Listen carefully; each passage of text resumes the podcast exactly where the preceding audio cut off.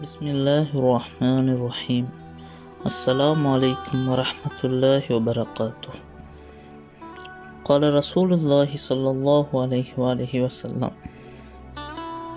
استطعت أن تعمل بالصبر مع اليقين فافعل فإن لم تستطع فاصبر فإن في الصبر على ما تكره خيرا كثيرا واعلم أن الصبر مع النصر وأن الفرج مع الكرب وأن مع الأسر يسرا إن مع الأسر يسرا நபிகள் நாயகம் ஸல்லல்லாஹு அலைஹி வாலிஹி வஸல்லம் அவர்கள் கூறினார் உங்களால் முடியுமானால் உறுதியோடு பொறுமையாக ஒரு செயலில் ஈடுபடுங்கள் உங்களால் முடியாதென்றால் பொறுமையாக இருந்து கொள்ளுங்கள் பொறுமையாக இருப்பதன் மூலம் நீங்கள் அறியாத பல நலவுகளை கண்டுகொள்வீர்கள் மேலும் அறிந்து கொள்ளுங்கள் வெற்றி பொறுமையுடனே உள்ளது.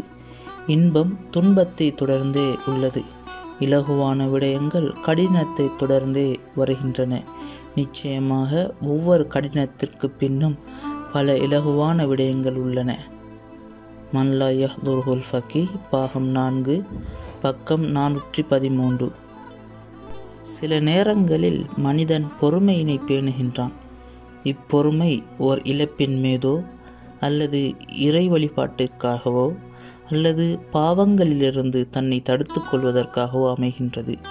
இவை பொறுமைகளின் பிரிவாகும். மனிதன் தனது நம்பிக்கையோடு பொறுமையுடன் இருந்தால் உதாரணமாக ஓர் இழப்பை சந்திக்க நேரிட்டால் அதனை பொறுமையாக ஏற்றுக்கொண்டு இது இறைவனின் சோதனையாகும் என்ற நம்பிக்கை அவனில் ஏற்பட வேண்டும். இவ்வாறான பொறுமை அம்மனிதனுக்கு சிறந்ததோர் விடயமாகும். அல்லது இறைவனை வழிபடும் விடயத்தில் இறைவனை நெருங்கும் நோக்கோடு ஒரு வழிபாட்டில் ஈடுபடுதல் வேண்டும். இதுவும் பொறுமையின் ஓர் வகையாகும்.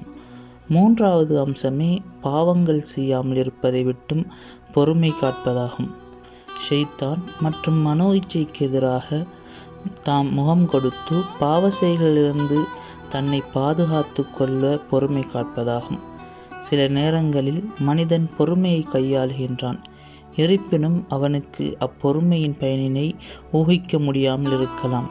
இதற்காகவே நபிகள் நாயகம் சல்லல்லாஹு அலஹி அலிஹி வசல்லம் அவர்கள் கூறினார்கள் நிச்சயமாக பொறுமையில் நீங்கள் அறியாத பல நலவுகளை கண்டுகொள்வீர்கள்.